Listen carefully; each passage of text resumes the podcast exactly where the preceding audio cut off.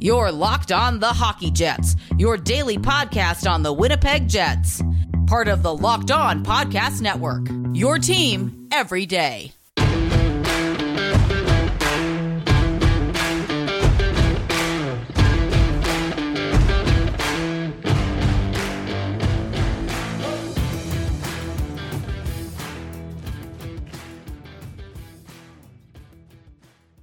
Welcome to the Locked On Winnipeg Jets podcast, part of the Locked On Podcast Network. I'm your host, Harrison Lee, an avid Winnipeg Jets fan and an online blogger. You can follow me on Twitter at H L Living Loco and follow our podcast Twitter at L O underscore Winnipeg Jets. If you like what you're hearing, be sure to like, follow, and subscribe on your favorite podcasting platform of choice, including Apple, Spotify, Google, and the Megaphone app. Subscribing is free and keeps you up to date on the latest and greatest in Winnipeg Jets news and analysis. On tonight's episode, we are going to be continuing our most creative playmaker series in both hockey and football, but before then, I kind of wanted to talk a little bit about the upcoming World Juniors that includes one of Winnipeg's best prospects in Cole Perfetti, as well as some thoughts on Winnipeg's potential return to play in the twenty twenty-one season and what I expect from this team going forward. Let's first start with Perfetti, though, who I think is a name a lot of people are expecting to be an absolute standout when he finally hits the N H L, whether it be this season or the following season. Whatever it is, I think his timeline is maybe a year away if it's not this season, but my impression is that he's going to be given every chance to make this lineup, especially coming out of preseason and training camp. Early impressions from the World Junior camp showed that Perfetti was obviously a little bit, uh, well, some would describe him as invisible, but I think it's a lot to do with him just trying to get back up to game speed and sort of matching the pace of what you would expect from somebody who just took like six to seven months off of actual in-game action and has only been able to train in the off-season, essentially isolated away from everyone else. Since a bit of a rough few scrimmages and opening uh, training sessions, he's since gotten back up to speed, and from what I hear, everyone has been saying that he's looked great. His coach actually had quite a bit to say and, and noted that he was probably one of the most improved players in terms of where he started out during the first couple of training sessions and where he is now getting himself back up to game speed. I don't think that this should really surprise anyone. Obviously, if you've taken several months off of, of regular in-season action, it's going to be pretty rough getting back up to speed. But what I think is most important is that from anyone who's actually gotten to watch him, Perfetti has actually looked notably faster. And it's not just in his skating stride. His decision-making seems a little bit snappier, his vision seems a little bit faster, everything that he's able to do just comes off a little bit quicker than when he was doing it for his junior team in Saginaw. Obviously, I don't expect a whole lot from him in this upcoming World Juniors if this tournament even happens. Honestly, there's a lot going on in the background of this this whole series. There was a mess today with a couple of planes being used to transport the entire team and no way to really do the whole social distancing thing that you're expected to do, which is kind of crazy, but you know, that's another topic for a different day. We've talked a lot about COVID's impact on hockey. If these teams and organizations don't get it, then there's not a whole lot to be said, but the teams themselves seem to be pretty upset, so it really comes down to the, the organizers of the tournament that have, you know, have to be kind of held accountable for all of this mess. As far as Perfetti goes, though, I think he's going to have a really nice tournament if it happens. I think he's going to be a standout for Canada. He'll be in the top six easily. And on a pretty darn good Team Canada, that speaks volumes about the sort of talent that he has. His vision, his distribution, his release, his positioning, all of his elements of his game are going to, you know, express themselves in ways that maybe seem a little bit subtle, but I think the more he gets involved in the play and the more he's allowed to handle the puck, I think people are going to be really excited about what he brings. That kind of leads into what I you know, wanted to talk about in terms of next season, which is what do we really expect from the Jets? And I think having expectations to begin with is going to be a bit of a mistake. I think Winnipeg is going to be a very rough-hewn team, which is not surprising. We know that the defense is still kind of a situation in progress. Uh, as far as goaltending is concerned, that's probably the only thing that I have locked down. The rest of the lineup is going to be a bit up in the air, but what I do expect is that Perfetti will have a chance to make the team in the bottom six. I wouldn't be surprised if he starts off somewhere getting in like fourth line minutes or fourth line duties before slowly working his way up into the top nine.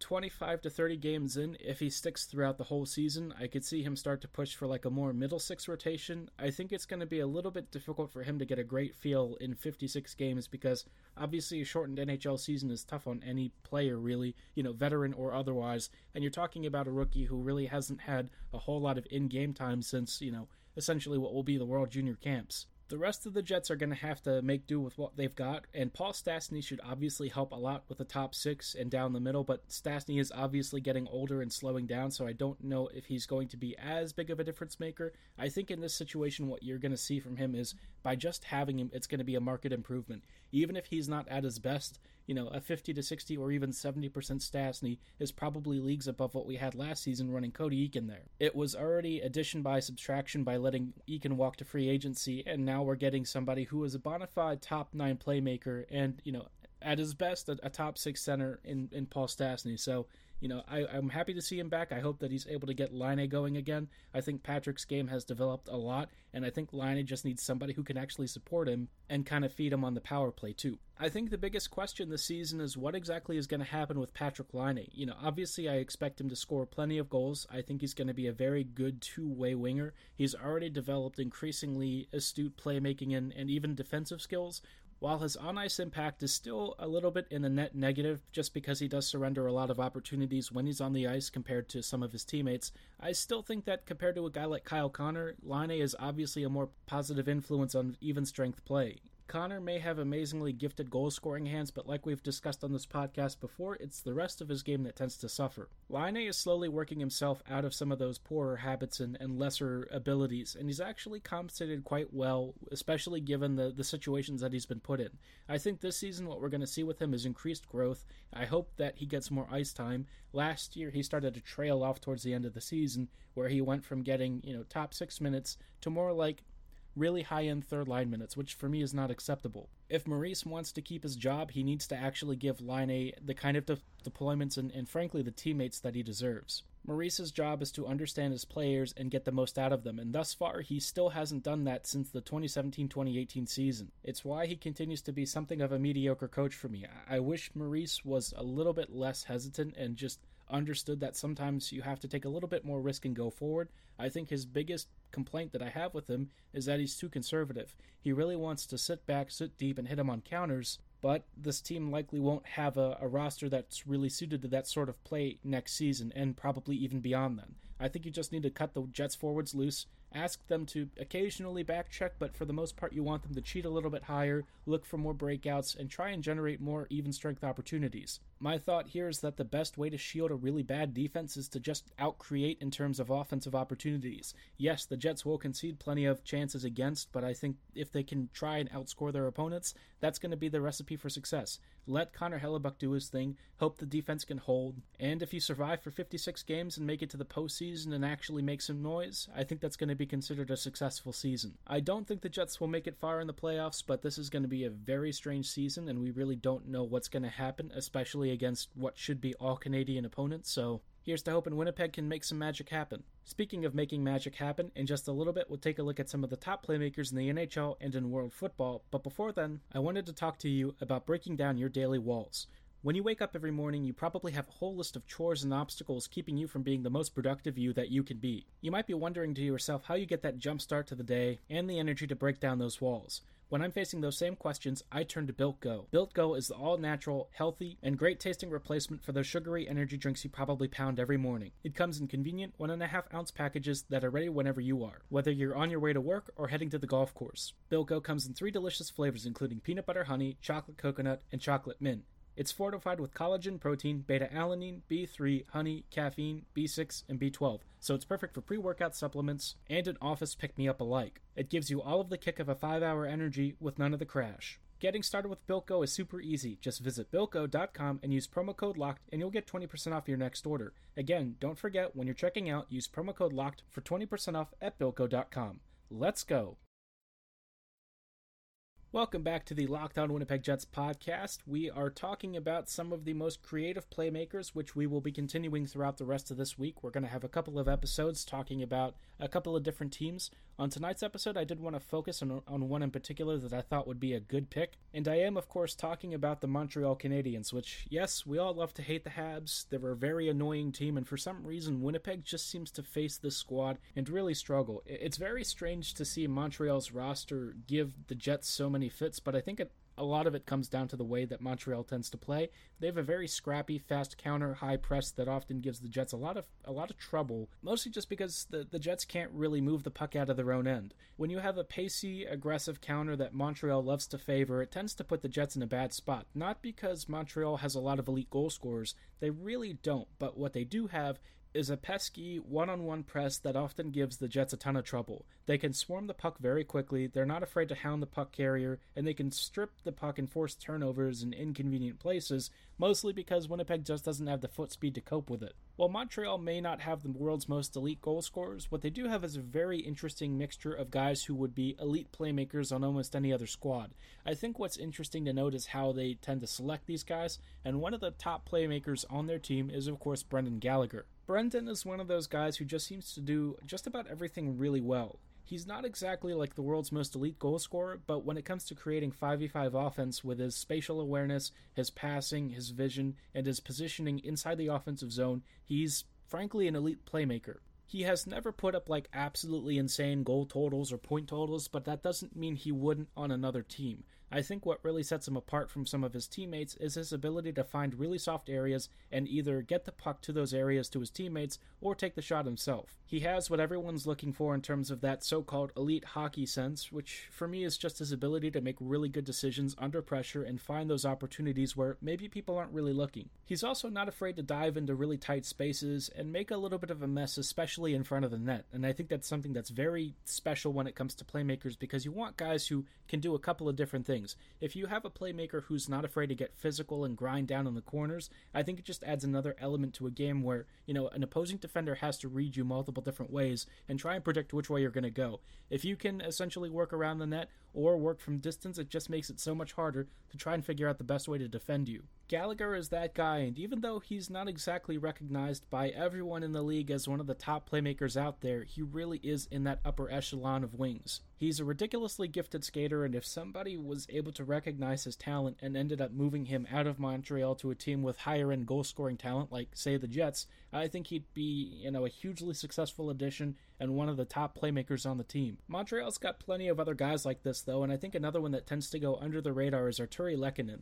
Lehkonen is not exactly a player that I would say puts himself out there in terms of being like a really high-end goal scorer or a points driver. What he instead brings is a really relentless drive to get offense towards the net however it works out. He loves driving towards the net with really good edge work and a bit of an aggressive inside cut, which can create a lot of chaos. He's not somebody who's going to score a ton of goals. In fact, he's one of those players who I always feel is super snake-bitten because he's always in the right positions, and he seems to get into those soft areas where defenders really can't cover him, but it just doesn't seem to come off for him as much. It's crazy to think that for as skilled as Lehkonen is, he's only ever, you know, topped thirty points once in the last four years, which is pretty crazy. He's got great stick handling. I think his vision is fine. The edge work is there. The positioning is great. It just seems like there's something missing from his game that that keeps him from being like an elite, elite playmaker, but puts him in the very good category even still. When he's on the ice, Montreal tends to do much better in terms of creating attacking routes towards the net. It's just finishing those opportunities off and, and Lehkonen having like a direct impact on the play that I think is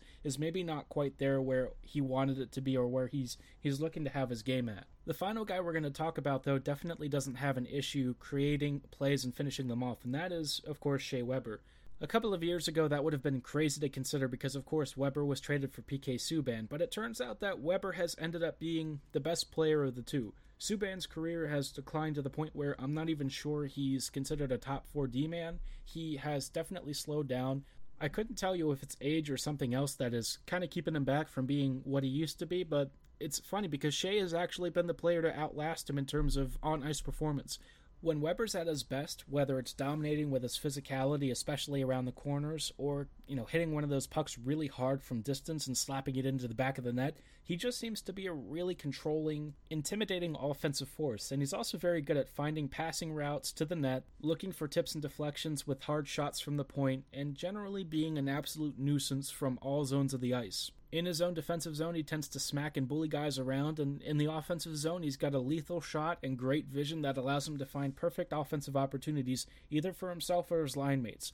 Weber is a really complete threat, and you can use him either at even strength or on the power play. He's oddly enough a player who age just doesn't seem to have slowed him down as much as everyone was expecting. He's outlasted Subban by a fair mile, and it's not likely that he's going to be too much worse over the next couple of seasons. He is going to at some point hit a bit of a wall, and I think the decline has to be coming in the near future, but I don't know, Weber just seems to be a guy who has, for the most part, defied Father Time. If he can stay healthy, I, you know, that's a big question at this point, but if he stays healthy, you know, Montreal's back end is looking okay. It's not great, but Weber is a huge piece of that team's offense, and, you know, it's interesting to see him not really face the same sorts of age declines that we're used to seeing with a lot of players hitting their early to mid thirties and eventually late thirties. He seems to be doing pretty well, and it's thus far paid off really big for the, the Habs. I think that they're very happy with that trade. Subban has fallen off a cliff while Weber continues to chug on. Speaking of guys like Shea Weber, up next we'll take a look at the world of football and maybe some older playmakers who are at the age where you'd expect them to start to decline, but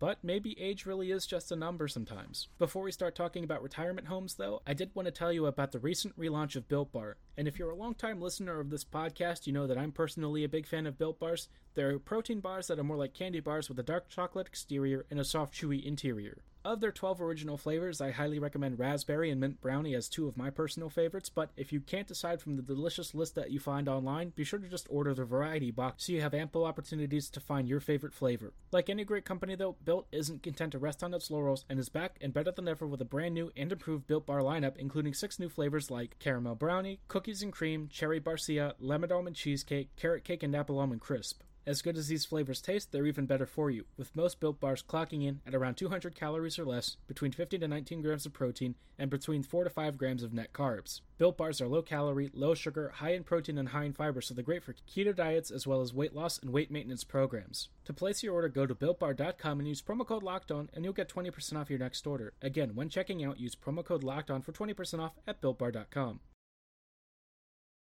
Welcome back to this closing segment of the Locked On Winnipeg Jets podcast. I hope you've enjoyed our most creative playmaker series, and if you have any personal favorites that you want me to cover on the next episode or beyond, be sure to hit me up at H O Living Loco and at L O underscore Winnipeg Jets, and I'll try to review them on upcoming episodes. For tonight, though, we're going to take a look at two playmakers in particular in football who are a little bit on the older side, but who I think for some reason continue to excel beyond their years. And of course, one of them has to be Lionel Messi.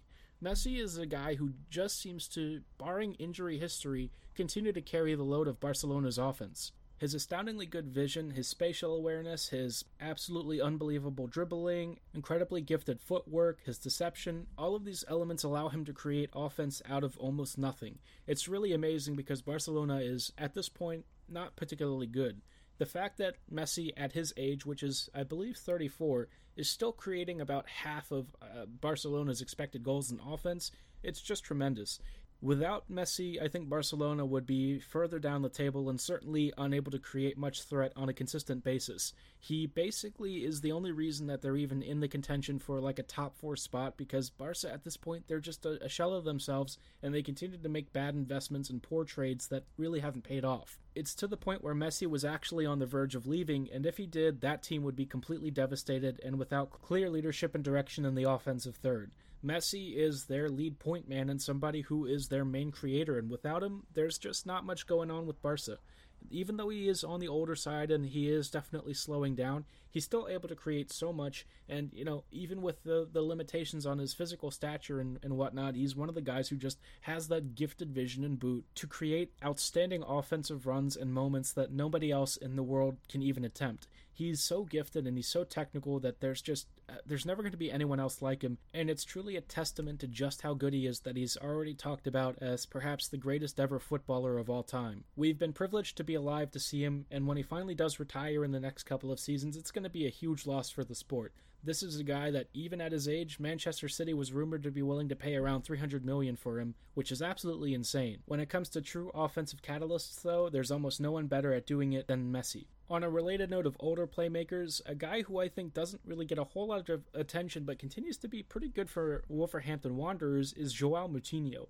Moutinho came out from, uh, I believe it was either Sporting or another team in the Portuguese league when they had a serious issue and a dispute over uh, wages and some issue with the fans. Moutinho ended his contract and came over to Wolves and was immediately a huge difference maker. And what's kind of interesting about him is that he's a very savvy playmaker, even though he's not super fast and he has certain physical limitations. He's a smaller guy, but what doesn't really seem to hold him back is, is the fact that he's got all of these tools and skill sets that allow him to hit deep balls, find really good passing routes, and create very dangerous shooting opportunities with, you know, deft little touches around the outside of the box, inside the box, and spaces along the flanks. He's very comfortable kind of moving around uh, anywhere in the, sort of the forward attacking third, but he can also drop deeper and form a little bit of a more defensive midfield with somebody like Ruben Neves or Leander Dindonker. While he's maybe not as fleet of foot as some of the younger midfielders, Moutinho is a very crafty, smart veteran who makes the right passes, understands when he needs to make a tactical foul, and is still at his age a, a bit of a set-piece master. He's not quite as good as Messi, but of course no one is. You know, Messi stands on a class of his own. With Moutinho, though, what you're getting is somebody who's a very cagey veteran, who understands how to play football at a fundamental level, and who has a very high playmaking I Q paired with really fast decision-making, so the game hasn't slowed down for him as much as his body may have. He's certainly a legend of the Portuguese national team, even if his name isn't quite commonplace in most households, but he truly is a behind-the-scenes maestro. If you know of any savvier older players who continue to find ways to be important, guys like Toby Enstrom and João Moutinho, be sure to let me know in the comments at H O Living Loco on Twitter or at L O underscore Winnipeg Jets, also on Twitter. We are going to wrap up tonight's episode, though, with an announcement about next week. We are going to be continuing our Most Creative Playmaker series, so be sure to stay tuned for that. Also, every Monday, be sure to check out the Locked On National podcast hosted by Sarah Avampato for all the best news and updates from around the league. As always, thank you so much for listening. Have a great night, and go Jets go.